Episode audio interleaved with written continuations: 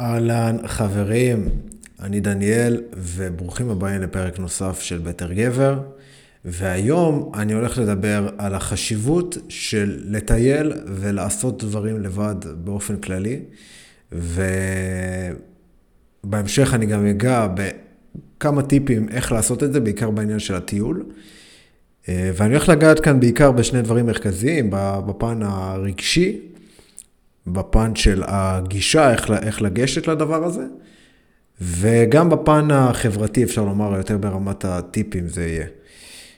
אז אה, בואו נתחיל, למה בכלל לעשות את הדבר הזה, איך לגשת לדבר הזה וכן הלאה. אני חושב שכחברה, יש איזושהי הסתכלות מאוד מאוד שלילית על אה, לעשות דברים לבד, באופן כללי. זאת אומרת, אה, אם נראה בן אדם עושה משהו לבד, כזה, לא יודע, הולך לסרט, או יושב במסעדה, או בבר, או כל דבר כזה, ברוב המקרים תהיה איזושהי הסתכלות מאוד שלילית על העניין. אולי נרחם עליו, נחשוב שהוא מסכן, נחשוב שהוא ככה, נחשוב שהוא ככה, ובאיזשהו מקום זה משפיע גם על עצמנו. זאת אומרת, זה יוצר באיזשהו מקום איזשהו פחד, שאם אני אלך ואעשה דברים לבד, אז זה ייראה כמו, כמו אותו בן אדם, זאת אומרת, זה, יהיה מאוד, זה יכול להיות מאוד אומלל, מאוד אה, אה, עצוב וכן הלאה. אני זוכר אה, בזמנו שרציתי לעבור לדירה לבד, לפני 4-5 שנים, 4 שנים, וראיתי פוסטים, יצא לי לראות, ב, יש דבר כזה, עמוד, לא יודע אם הוא עדיין קיים, בפייסבוק של BGU Confession, שזה כל מיני, אה, כל מיני confession של סטודנטים בבן גוריון, ו... באותו שבוע שחשבתי לעבור לבד, בקיץ ההוא, היה, עלו שתי פוסטים על שני חבר'ה שעברו לגור לבד, והיה להם חוויה נורא נוראית כזו וכן הלאה, ואני זוכר שזה מאוד מאוד השפיע עלי, אה, אה, הכניס בי ספק כזה, אם לעשות את הצעד הזה, כי פחדתי להיות כמוהם. ואני חושב שזה בהרבה פעמים ההסתכלות שיש לנו על העניין, ולכן אני חושב שזה מרתיע המון אנשים מלעשות את הדברים האלה. הרבה פעמים זה איך אנשים יסתכלו. על הדבר הזה. ואני חושב שאם אנחנו נשנה את התפיסה שלנו כלפי העניין, ואנחנו נסתכל על זה אחרת, אז יהיה לנו הרבה יותר כוח לעשות את זה ו- ו- ורצון לעשות את זה, ואנחנו גם נראה את זה כמשהו חיובי, גם כשאנחנו עושים את זה וגם כשאנחנו נראה אנשים אחרים עושים את הדבר הזה, וזה לא יהיה הסתכלות כזאת שלילית, בוא נגיד, אה, כמו שקיימת היום, אני חושב, ב- לפחות בדעה הרווחת אצל רוב האנשים. אז קודם כל לנסות להסתכל על זה אחרת. איך אני יכול להסתכל על זה אחרת? אני יכול להסתכל על זה כעבודה התפתחותית שאני עושה על עצמי. במיוחד, במיוחד בכללי, הפרק הזה הוא במיוחד לאנשים שקשה להם עם הלבד. זאת אומרת שהם אה, לא אוהבים את הלבד, הם אה, משעמם להם, הם מרגישים שזה נורא משעמם, הם מפחדים מהלבד, מפחדים להיות לבד, מפחדים ממה אנשים חושבים עליהם וכן הלאה. מאוד uh, נרתעים מכל הרעיון הזה של, של הלבד. במיוחד אנשים כאלה, אפשר לראות את זה כעבודה התפתחותית מאוד מאוד, מאוד מאוד עמוקה. זאת אומרת, אני עושה כאן עבודה על עצמי, אני מתמודד פה עם קושי מאוד, uh, uh, מאוד חזק שקיים בי, אפשר לומר, ואני ממש עובד כאן על עצמי. זאת אומרת, זה ממש עבודה כמו כל עבודה התפתחותית אחרת, לעשות דברים לבד, במיוחד אם זה קשה לי. זה עבודה התפתחותית לכל דבר, ולכן כשאני עושה את זה, במקום לרחם על עצמי ולחשוב שאני מסכן, ו- ואנשים חושבים עליי שאני מסכן, אז אני יכול לעשות איזשהו reframing לדבר הזה, ולהסתכל על זה דווקא כמשהו חיובי. אז זה דרך אחת, קודם כל איך לגשת לזה, ואני אולי ארחיב על זה עוד בהמשך. עכשיו, למה, למה בכלל לעשות את הדבר הזה? למה לעשות את הפעולה הזאת? אמרתי, קודם כל, אני חושב שאלה ש... שונאים את הלבד, זה בכללי נכון לגבי כל דבר. אלה שאומרים שהם אה, לא מסוגלים להתחיל שיחות עם אנשים, הם הכי צריכים לעשות את זה. אלה שלא מסוגלים לשבת בשקט במדיטציה, הם הכי צריכים לעשות את זה, וגם כאן. אלה שהכי נרתעים מהלבד, אלה שאין להם בעיה עם הלבד, אז אה, הפרק הזה לא בשבילכם בכלל, אתם צריכים לחכות לפרק אחר, שאני אדבר על דווקא איך להתחבר לאנשים מחדש, אבל אה, פה אלה שהכי נרתעים מהלבד, הם הכי צריכים את הדבר הזה בעיניי, כי, כי יש להם הכי רווח, הכי מה להרוויח מ, מ, מעבודה כזאת. אז אה, למה בכלל לעשות את זה? למה לעשות טיול לבד, או, ובכללי לעשות כל מיני דברים שבא לי לבד, אם זה ללכת לסרט, או לשבת במסעדה, או ללכת לפסטיבל, או מסיבה, או משהו כזה, או לגור לבד? הדבר הראשון שהייתי אומר, זה התחברות לעצמי, יצא לי לדבר על זה קצת בפרקים הקודמים. התחברות לעצמי, מה זה בעצם אומר? להתחבר לתחושות שלי, לדבר, לרצונות שלי, לצרכים שלי, למה שאני באמת רוצה ומה שאני באמת חושב וכן הלאה. להכיר את עצמי יותר טוב, להכיר צדדים אחרים שלא הכרתי בעצמי. אם כל החיים שלי נמנעתי מלעשות דברים לבד, אני בכלל לא מכיר את עצמי כשאני לבד. אני לא מכיר את עצמי, אני כל הזמן או בזוגיות או בסביבת אנשים, או, או, תמיד באנ... עם, עם מעסיק את עצמי בדברים בסביבה חיצונית, ואני לא באמת מכיר את עצמי לבד, ואני לא באמת מתחבר לעצמי, שאגב, זה יוצר הרבה תחושת אה, בדידות, כי אם אני לא מחובר לעצמי, זה גם המקור של זה. אם אני לא מחובר לעצמי ולא לא מסוגל להיות עם עצמי לבד, אני אחווה המון תחושות בדידות בדרך כלל. אז כשאני עושה את העבודה הזאת, אני קודם כל מתגבר, עושה עבודה על תחושת בדידות, אם היא קיימת בי בצורה חזקה, באופן פרדוקסלי, דווקא כשאני לומד לאהוב את הלבד, אז אני מתגבר על תחושת בדידות, אני לומד להתחבר לעצמי, להכיר את עצמי יותר טוב. אני לומד לחוות חוויות ולשים את עצמי בסיטואציות שלא כוללות אנשים אחרים, במיוחד כאלה שמכירים אותי.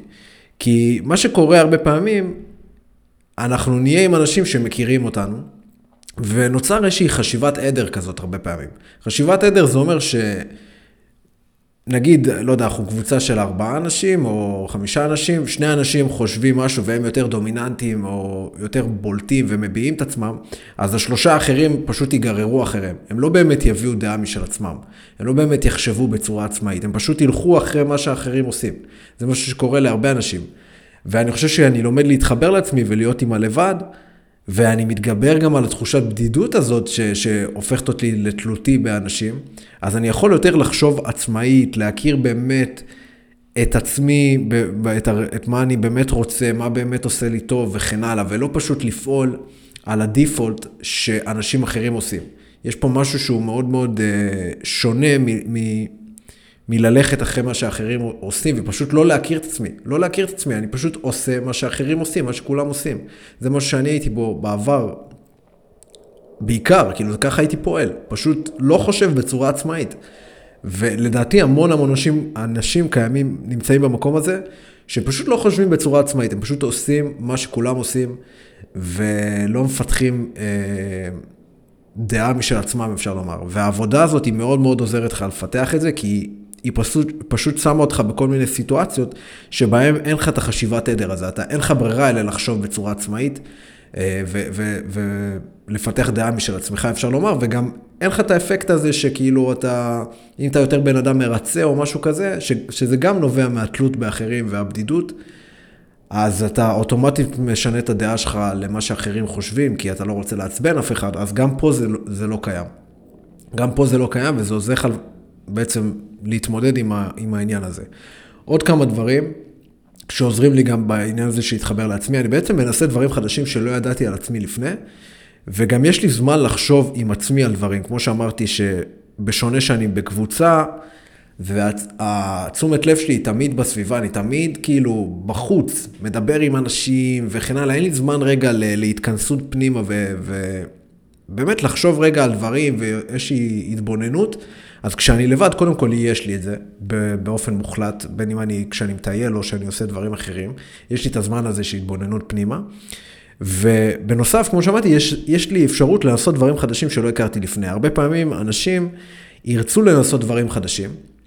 לדוגמה, אם אני בן אדם יחסית ביישן כזה, שלא יודע, לא מתחיל עם בחורות, לא מתחיל שיחות, לא, לא עושה דברים מסוימים, כי ככה, ככה הייתי עד היום. ואני נכנסתי לעולם של התפתחות אישית ואני ארצה לנסות דברים חדשים, אז אם אני אהיה בסביבת אנשים שמכירים אותי כבר שנים אחורה, לפעמים יהיה לי יותר קשה לעשות את הצעד הזה. כי הם כאילו כבר מכירים אותי, ופתאום להביא משהו חדש, זה טיפה יותר קשה. אבל כשאני לבד, עכשיו אני בטיול עכשיו עם עצמי, אני יכול לעשות מה שבא לי. אני יכול לעשות מה שבא לי, אני יכול להכיר צדדים בעצמי שלא הכרתי, ואני פשוט יכול לחוות מגוון חוויות שהן רק עם עצמי. זה, זה, זה כשלעצמו פשוט יגרום לי להכיר את עצמי יותר טוב ולהתחבר לעצמי ברמה הרבה יותר עמוקה. זה מאוד דומה למצב שאם אני אשים אתכם עם בן אדם, לדוגמה רק בסביבת שגרה, לדוגמה רק בעבודה, אתם לא באמת תכירו אותו לעומק, אבל אם אתם תהיו עם הבן אדם הזה גם בעבודה וגם מחוץ לעבודה וגם תטיילו איתו וגם תעשו איתו כל מיני דברים, אז אתם תכירו יותר צדדים בו. ואותו דבר אני חושב שזה ככה עם עצמנו. אם אני תמיד בשגרה ואני לא מנסה דברים חדשים ואני כל הזמן באותו רוטינה, אני לא באמת מגלה את כל הצדדים שקיימים בי ואת כל האפשרויות שקיימים בי וכן הלאה. ו- ולדעתי, במיוחד טיול זה משהו שמאוד פותח אותך לדברים האלה. אמ, אז זה ברמת ההתחברות לעצמי, עוד כמה נקודות. דבר שמאוד עוזר, אני חושב, לעשות דברים לבד, זה פיתוח עצמאות. יש משהו שאני רואה אותו אצל אנשים, זה גם מה שהניע אותי בין היתר לעשות את הפרק הזה. אמ, אני רואה את זה אפילו אצל אחותי, אני רואה את זה אצל... אה, אה, חברים, אני רואה את זה אצל כל מיני אנשים, שאיזשהו חוסר עצמאות מסוים. גם אנשים ש... אה, כמו אחותי שהם כבר נשואים וכן הלאה, והם כבר אה, בשלב אחר בחיים, אתה רואה עליהם שחסר להם איזושהי מידה של עצמאות. פשוט איזושהי מידה של עצמאות, כי הם, כל החיים שלהם היו, לא, לא עשו את הצעד הזה, לא עשו את הניסיון הזה ל, ל, להתמודד רגע לבד עם הדברים. ולא תמיד להישען על אנשים אחרים, ותמיד אה, תמיד לעשות דברים רק עם אנשים, וזה, הם לא, הם לא, הם מעולם לא התמודדו עם הלבד והחוסר הוודאות הזה. ואני חושב שזה אחד הדברים הכי חשובים, במיוחד אם אתה גבר, בעיניי זה, זה הרבה יותר אה, משמעותי. לפתח יכולת עצמאית ולהסתדר לבד, פשוט לפתח את הידיעה שאתה, שאתה יודע בעצם שאתה יכול להסתדר לבד. זה פקטור מאוד משמעותי בהערכה עצמית ובביטחון העצמי שלי וביכולת שלי להרגיש, להרגיש גבר, אפשר לומר. אני חושב שזה משהו שהרבה גברים מתקשים בו, שהם אומרים לי גם, אני, אני לא יודע למה אני מרגיש ילד עדיין. אפילו שאני בחור בן 30, אני מרגיש ילד. ואני חושב שהעניין הזה של העצמאות, הוא מאוד מאוד משמעותי בעניין הזה, בתחושה הזאת, שאני יודע שאני יכול להסתדר לבד, אני יכול להסתדר לבד, זה, זה, זה נותן, מפתח ביטחון עצמי מאוד מאוד חזק ופנימי, שקשה להשיג אותו בדרכים אחרות. זאת אומרת, אם אין לי את הידיעה הזאת, ואני בכוונה אומר ידיעה, ידיעה זה אומר שכבר ברמת ההוכחה, הוכחתי לעצמי שאני יכול להתמודד לבד, אני יכול להסתדר לבד, יש בו זה השפעה עצומה בעיניי על הביטחון העצמי. אז uh, אני חושב שזה גם משהו מאוד מאוד חשוב כאן, לפתח עצמאות וידיעה שאתה יכול להסתדר לבד, וזה יעזור לך בהמשך החיים בצורה משמעותית, משמעותית בעיניי.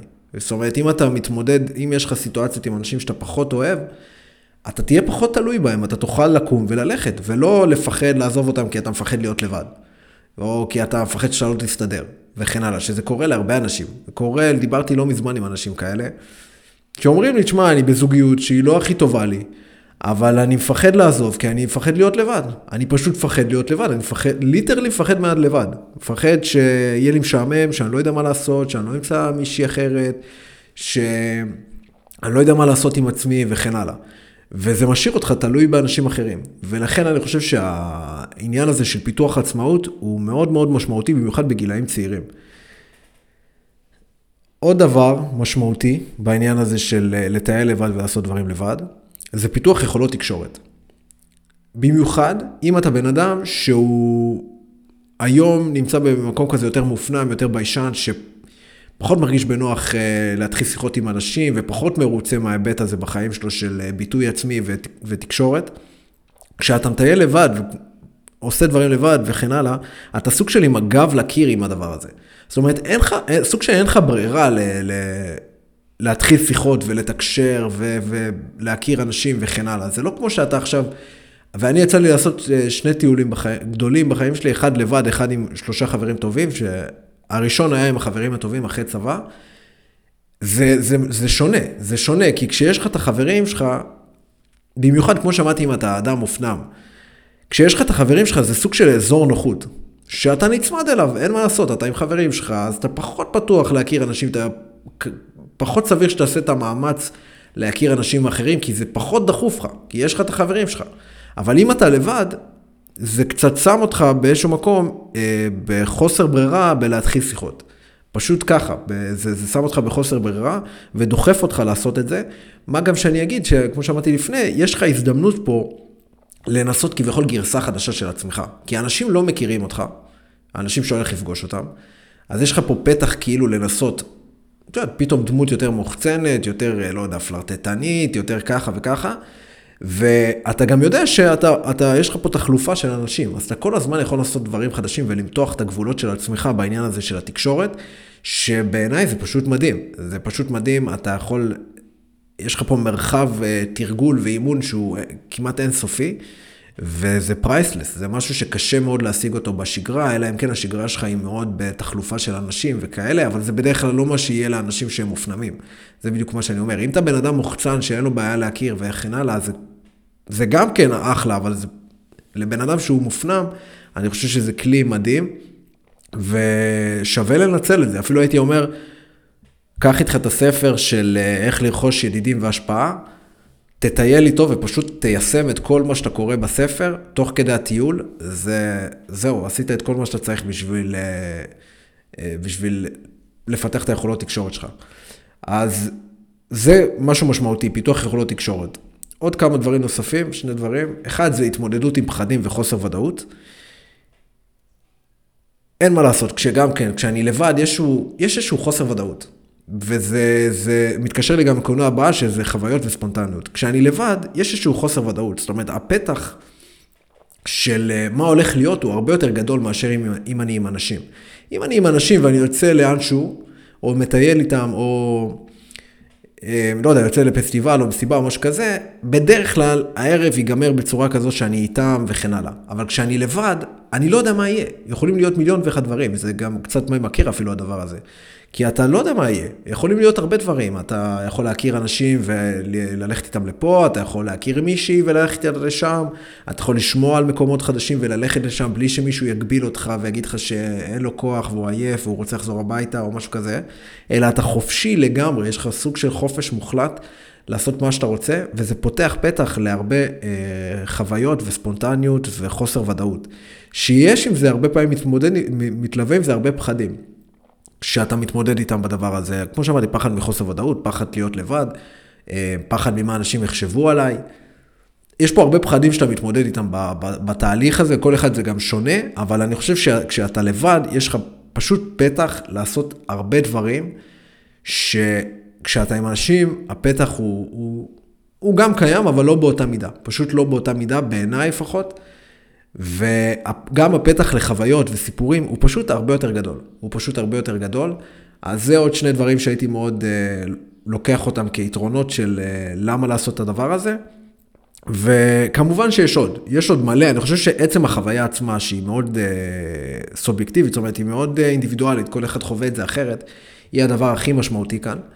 Uh, איך אתה חווה את הדבר הזה, שזה משהו שאי אפשר להעביר אותו במילים, אלא רק לחוות אותו.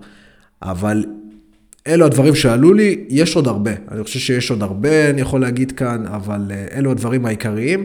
ואני בכוונה נוגע בלמה הזה, בלמה לעשות את זה, כי אני יודע שיש הרבה אנשים משיחות שלי עם אנשים שזה עובר להם בראש, הרצון לעשות את זה, אבל הם מאוד, אה, יש להם כל מיני חששות, ו... ו... אתם יודעים, אומרים, מה, איך יהיה, מה, מה אני אעשה, למה לי, זה אולי עלוב, אולי אנשים יחשבו עליי, כל מיני דברים כאלה, הססנות מלעשות את הדבר הזה. אז אני מקווה שהנקודות שה... שהבאתי כאן יכולים לתת לכם איזשהו, לכם איזושהי מוטיבציה למה כן לעשות את זה. אז זה מהבחינה הזאת. עכשיו אני רוצה לגעת קצת בפן הרגשי-מנטלי. אה, איך ליהנות מהלבד. איך ליהנות מהלבד. אז כמו שאמרתי, בהתחלה על איך רואים את הדבר הזה, בעצם מה, מה, מה הגישה שלי כלפי הדבר. אני חושב שזה משהו מאוד מאוד משמעותי, כי אם אני רואה את זה כמשהו שלילי, יהיה לי מאוד קשה ליהנות ולהשתחרר. כאילו, אם, אם אני עכשיו הולך למסיבה לבד, או פסטיבל, או כל דבר כזה, ואני כל מה שעובר לי בראש זה איזה עלוב זה, איזה מסכן אני, ואני מסתכל על אנשים אחרים שהם בזוגות או קבוצות, ואני אומר איזה כיף להם, וכל ההסתכלות שלי היא כזו, אז ברור שאני לא אהנה. ברור שאני אסבול ואני אכנס לאומללות וכן הלאה. אבל אם אני אסתכל על זה, כמו שאמרתי, כעבודה רוחנית והתפתחותית מאוד עמוקה, ושאני עובד על עצמי, משהו שיסב לי רווח גם בהמשך, אני יכול יותר להשתחרר. אני יכול יותר להשתחרר ולהרגיש טוב עם עצמי ו- ו- וליהנות וכן הלאה. זה דבר ראשון. להסתכל על זה כעבודה אה, רוחנית, במיוחד אם אני אדם שקשה לו להיות לבד, אדם שתמיד חייב שאנשים ידעו מה הוא עושה ואיפה הוא נמצא, וכל הזמן חייב, ש... חייב נוכחות של אנשים בכל דבר, בכל דבר, במיוחד אם אני בן אדם כזה. עוד דבר אני אגיד, אם עולה תחושת בדידות, אני לא בורח ממנה. אני לא, בור... אני לא מנסה לברוח בה, ממנה או להילחם בה, אני, אני מקבל אותה ואני מתמודד איתה. זה בעצם העבודה. דווקא כשאני אקבל את התחושת בדידות ואני יותר אתחבר לעצמי מבחינה אה, רגשית ועמוקה, התחושת בדידות הזאת תרד משמעותית, ויהיה לי קל יותר להתחבר לאנשים, זה מה שזה עובד באופן, פרד... באופן פרדוקסלי. אז כשהתחושת בדידות הזו עולה, אני לא נלחם בה, אני מקבל אותה, אני מבין שזה חלק מזה, ו... ואני פשוט נמצא עם הדבר הזה, עם הדבר הזה. דיברתי על זה בפרק על אה, מדיטציה ובעוד פרקים אחרים. כשעולה תחושה כזאת, אני מקבל אותה, אני לא נלחם בה. אני יכול להרגיש אותה כתחושות בגוף, אני יכול לעשות מדיטציה עם הדבר הזה, אבל הרעיון הוא שאני לא נלחם בה, אני דווקא רואה את זה כהזדמנות להתמודד פה עם כל מיני שדים פנימיים שקיימים בי, ואני לא נלחם בזה, אני רואה את זה, שזה בעצם העבודה, זה בעצם, ה, זה בדיוק הרעיון. כשהדבר הזה עולה, אני יכול להגיד לעצמי, או, oh, הנה, זה בדיוק הדבר שאני רוצה להתמודד איתו, ואני פשוט מתמודד איתו, אני לא בורח מזה.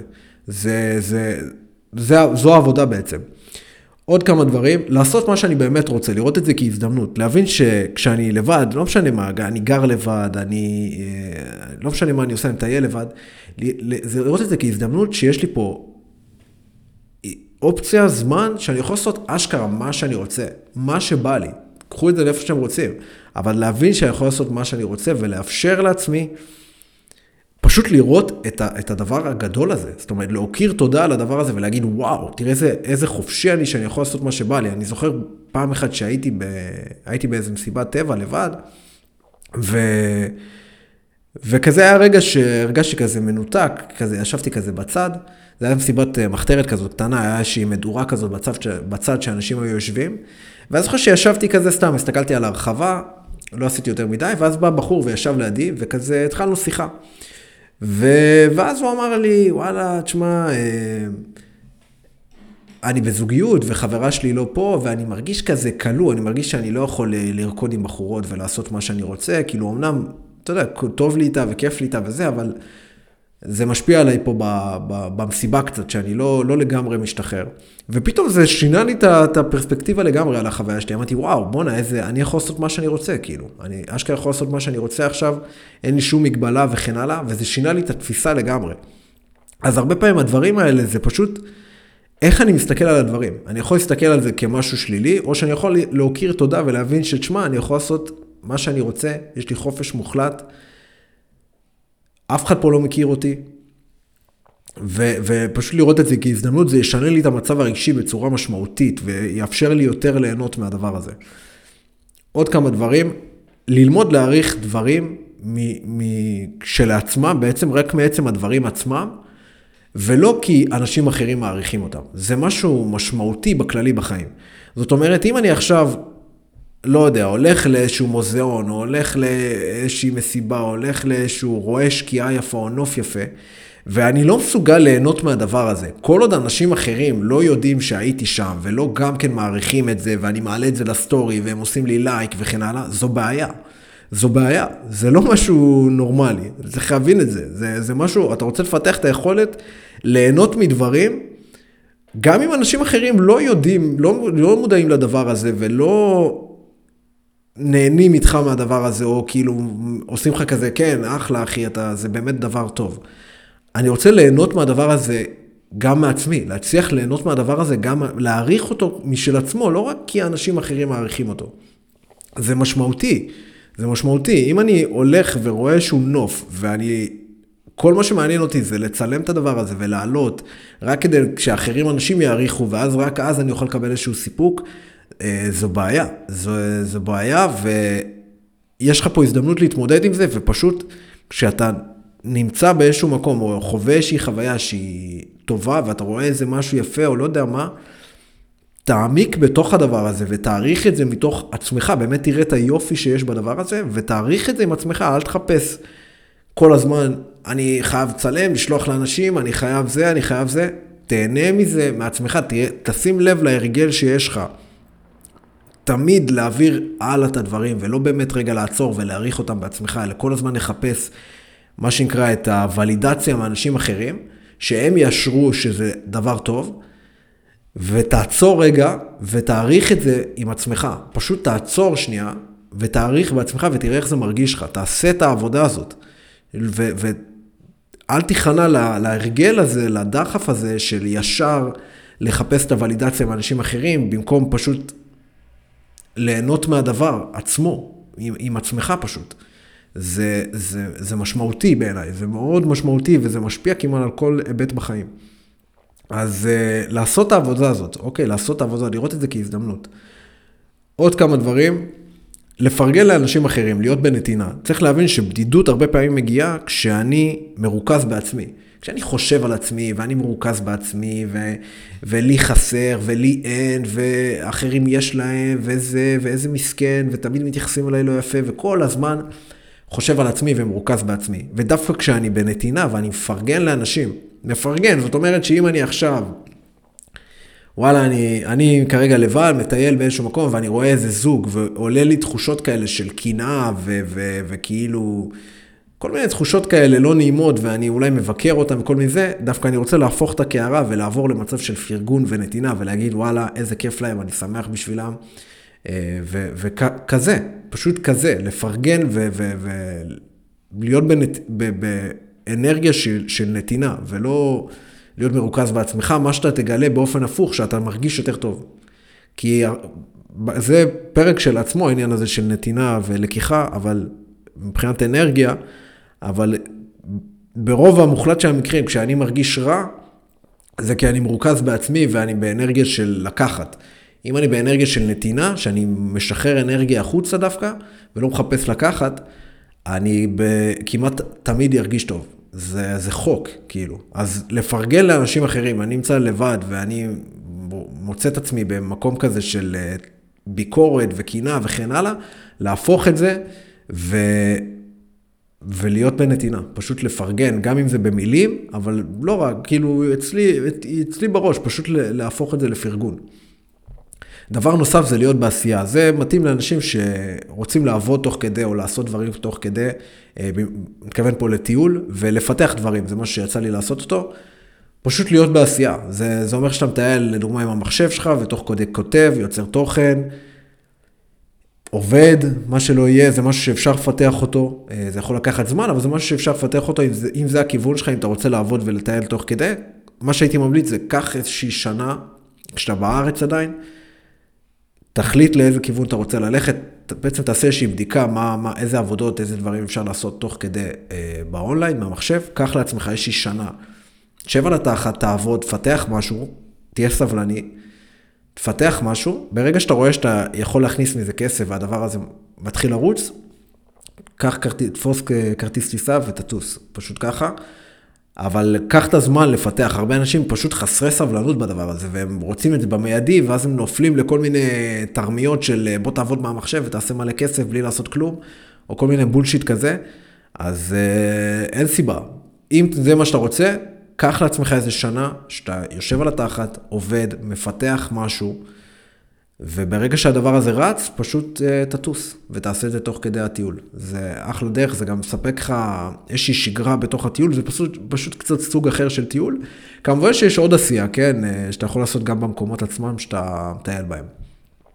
והדבר האחרון שהייתי אומר, של איך ליהנות מהלבד, שזה הדבר הכי, כאילו, הפוך מזה, זה להכיר אנשים. פשוט להכיר אנשים. אני לא חייב להיות, להתבודד ולהיות תקוע עם עצמי כל הזמן, זה לא הרעיון. אני כן לא רוצה לברוח מה, מה, מהבדידות, מהתחושה, אבל זה לא אומר שאני צריך להתבודד כל הזמן, אוקיי? אני לא צריך להיות קורבן של זה, זה גם משהו שיצא לי לראות. אמ, יצא לי לראות פוסטים, אני יצא לי לטייל לפני בערך שנה בבונוס איירס, ויצא לי להיות בקבוצות האלה שיותר, ה... זה פחות היה רלוונטי אליי, אבל יצא לי להיות בקבוצות של המטיילים אחרי צבא, בפייסבוק, והייתי רואה פוסטים של אנשים שטסו לבד, וחשבו שהם יכירו אנשים. ואז הם גילו שכולם מטיילים בחבורות, ולא הלך להם, והם מרגישים נורא לבד, והם אומללים, והם חושבים לחזור לארץ ולבטל את הטיול וכן הלאה, והאמת שכאב לי לראות את זה, כי אין סיבה, אין סיבה, גם אם אני לא מכיר, אה, אני מנסה להתחבר לאנשים מסוימים וזה לא הולך, אז לא חסר אנשים, אני עובר מקום, אתה בחופש מוחלט. אז uh, להכיר אנשים, פשוט לדבר עם אנשים, להכיר אנשים בכל מקום, אני עכשיו אגע גם איך לעשות את זה, אבל גם אם אני יוצא לבר או שאני במסיבה או משהו, ואני מרגיש כזה שאני ב... too much לבד, או משהו כזה, ו... אז לא להיות קורבן של זה, של הנסיבות. אם, אם אני רוצה להכיר אנשים, אז אני, איך הוא אומר בספר של ויין דייר, אני מכריז על עצמי כאנטי קורבן, ואני מתחיל לפעול, אני פשוט מתחיל לפעול. אם אני נמצא באיזשהו אירוע חברתי, או כל דבר כזה שאני לבד, ואני לא טוב לי עם הסיטואציה, עם זה שאני לא מתחבר, אז אני לא שוקע בתוך הדבר הזה, ו- והופך את עצמי לקורבן ואומלל, ופשוט לא יודע מה, אני נוקט פעולה, נוקט פעולה, פשוט מכיר אנשים, מתחיל שיחות עם אנשים, ו- ו- וזהו. ועכשיו אני אגע גם איך לעשות את זה, אבל זה חשוב להבין, זה לא חייב, הרעיון פה זה לא חייב להיות שקוע בתוך עצמך ולא ליצור שום אינטראקציה, אלא הפוך. אם אני רוצה להכיר אנשים, אז אני אכיר אנשים. אני אכיר אנשים, זה, זה, זה חשוב להבין. עכשיו, איך לעשות את זה? אני אגע בזה במיוחד בכל מה שקשור לטיול. כמה טיפים. איך להכיר אנשים כשאני מטייל לבד. הדרך הכי טובה לעשות את זה, זה הוסטלים.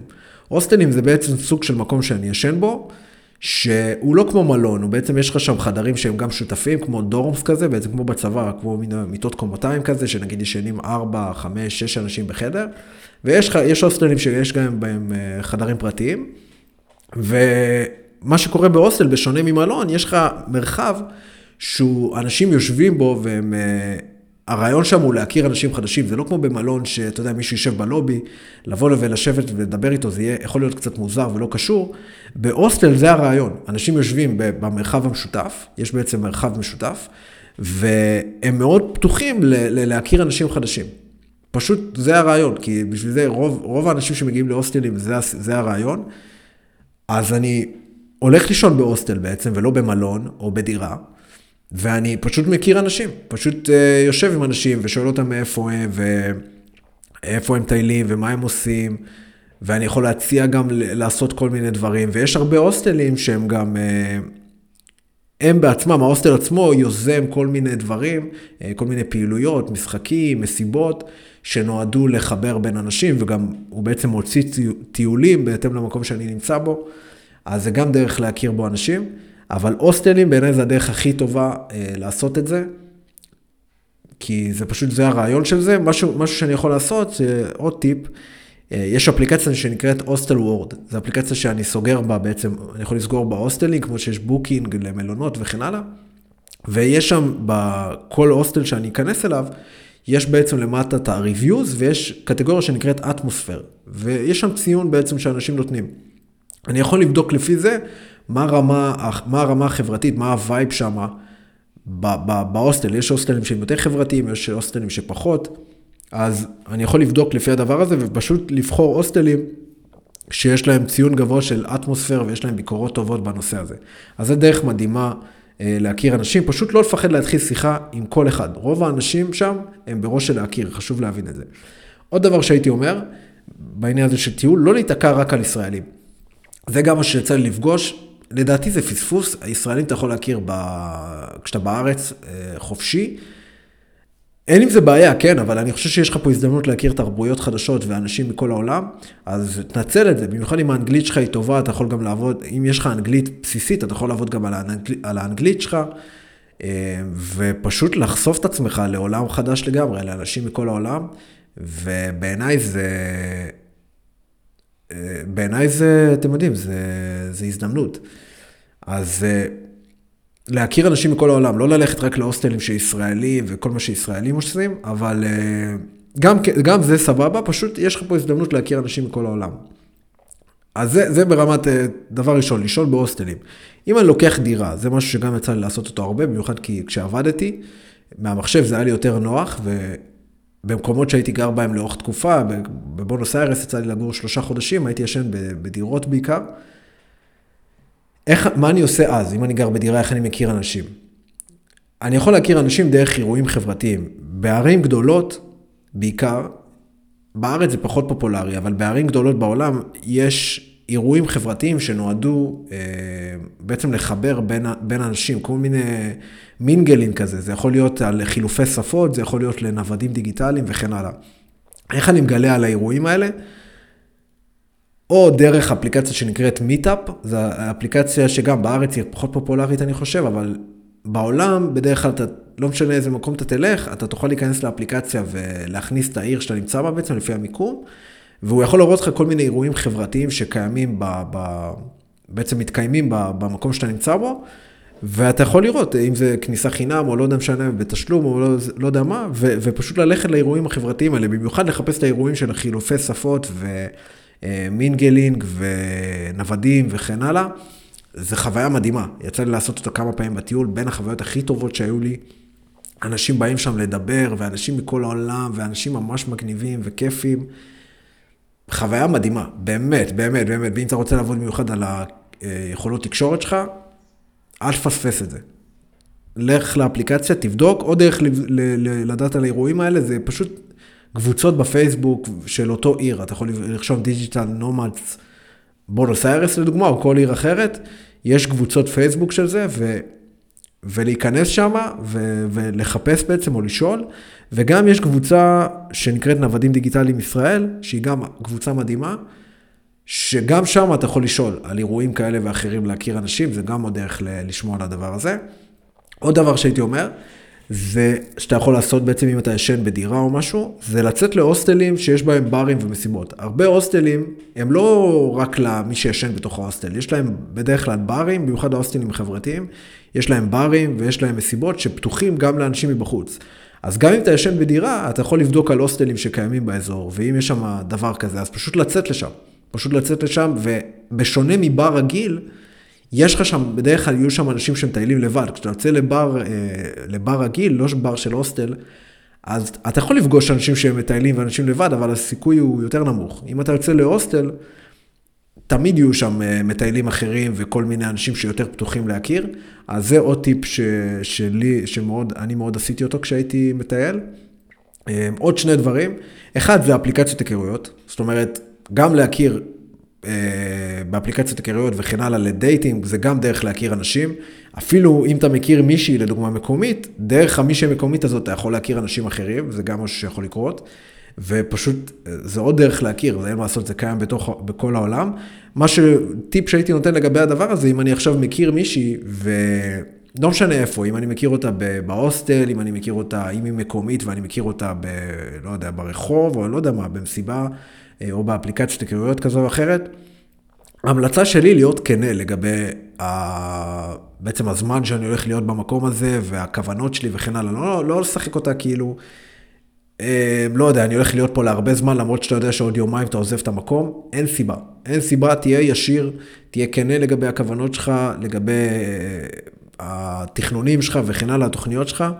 ותבין שיש בחורות שזה יותר יתאים להם, יש בחורות שפחות יתאים להם. אבל uh, זו המלצה שלי. אני חושב שהרבה גברים, זה מה שיוצא לשמוע, אומרים שמה, איך, למה שמישהי תרצה להיות איתי אם היא יודעת שאני פה לשבוע. אז תתפלא, יש בחורות שזה כן, אין להם בעיה עם זה, זה מעניין אותם. ולא חסר כאלה. אז עדיף לך להיות כנה וישיר לגבי הדבר הזה, מאשר אה, לבוא וללכת מסביב ולספר כל מיני סיפורים שהם לא, אה, לא נכונים. גם אם זה מישהי מחו"ל, זה לא קשור.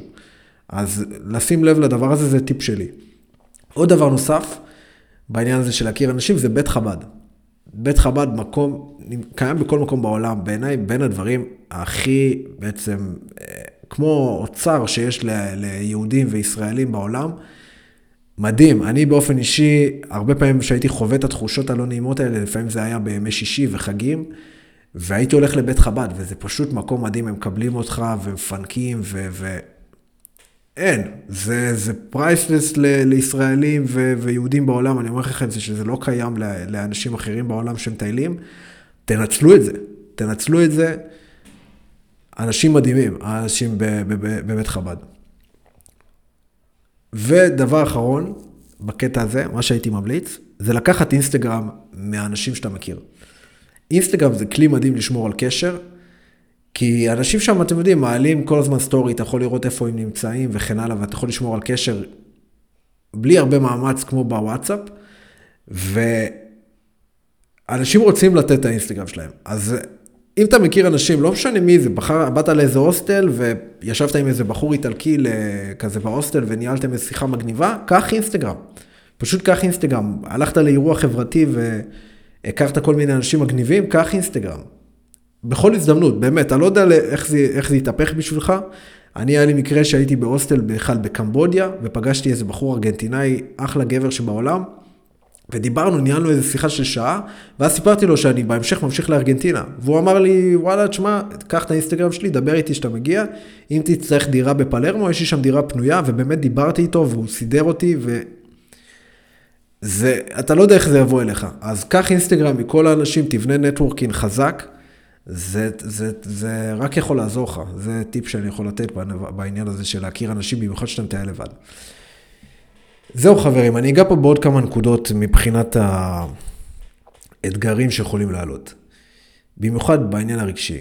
העניין הזה של אה, הלבד והבדידות. הייתי אומר, שמעו, פשוט תבואו ממקום שמצפה לזה, ומוכן לזה, ומבין שזה חלק מהעניין.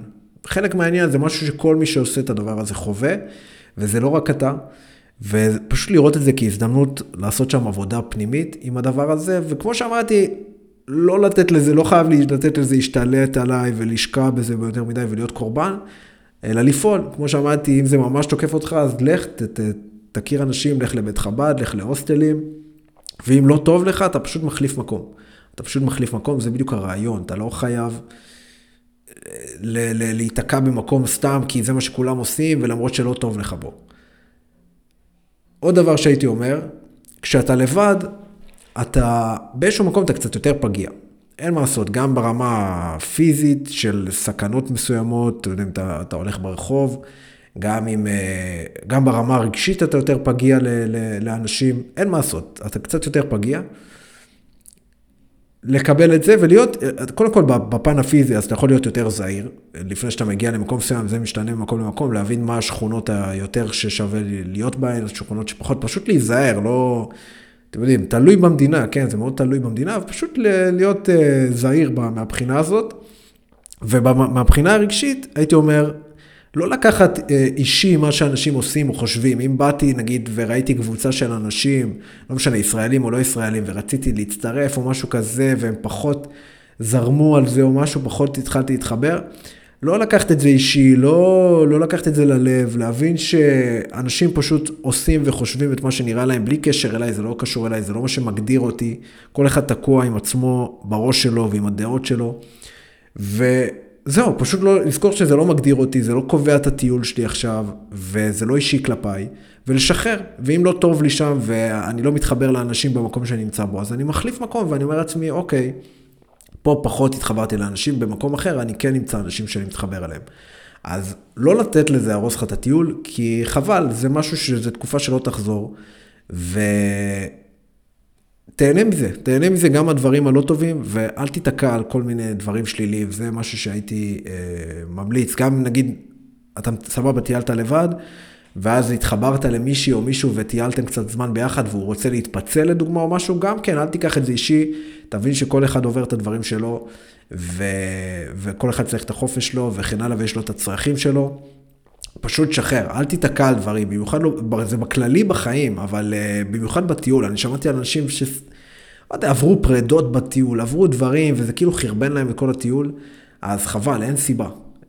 תבין שזו תקופה שלא תחזור, ותשחרר ממקום אמיתי, אני לא מדבר על להדחיק. פשוט שחרר, אל תנטור, אל תנטור טינה, אל תיקח את זה ללב. תשחרר ותמשיך הלאה. זה... אין מה לעשות, זה חשוב. כי זה דברים כאלה יכולים לקרות פשוט, בגלל זה אני אומר את זה. עוד דבר נוסף הייתי אומר, אחרון, זה לכתוב יומן. לכתוב יומן, לתעד את הדברים, בכללי, זה טיפ שאני אומר בכללי לעשות אותו, אבל במיוחד אם אני מטייל ועושה דברים לבד.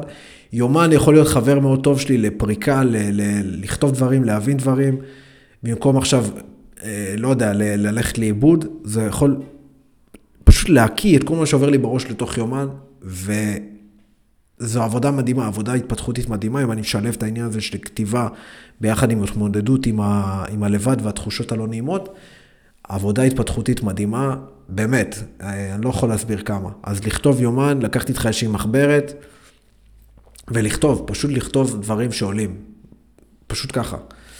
זהו חברים, נהניתי מאוד לדבר על הנושא הזה, זה בין הדברים שאני הכי מעריך אותם שקיימים בעצם בחיים שלנו, האפשרות לטייל ולעשות דברים ו- ו- ולחקור, ו- ו- יש כל כך הרבה דברים, יש כל כך הרבה דברים לעשות, שלצערי יש הרבה אנשים שלא עושים את הדברים האלה בגלל הפחד הזה מהלבד ובגלל התלות באנשים, וזה פשוט חבל, זה פשוט חבל. אז זו הייתה המטרה של הפרק, להניע אתכם, לזוז ולעשות דברים ולהתמודד עם הדברים האלה, ולא לפחד, ופשוט לחקור, לחקור את עצמכם, לחקור את העולם, זה, זה חשוב מאוד בעיניי. זהו חברים, תנו בראש, תהנו מהטיול אם הצלחתי לשכנע אתכם לצאת אליו, ונתראה בהמשך. צ'או.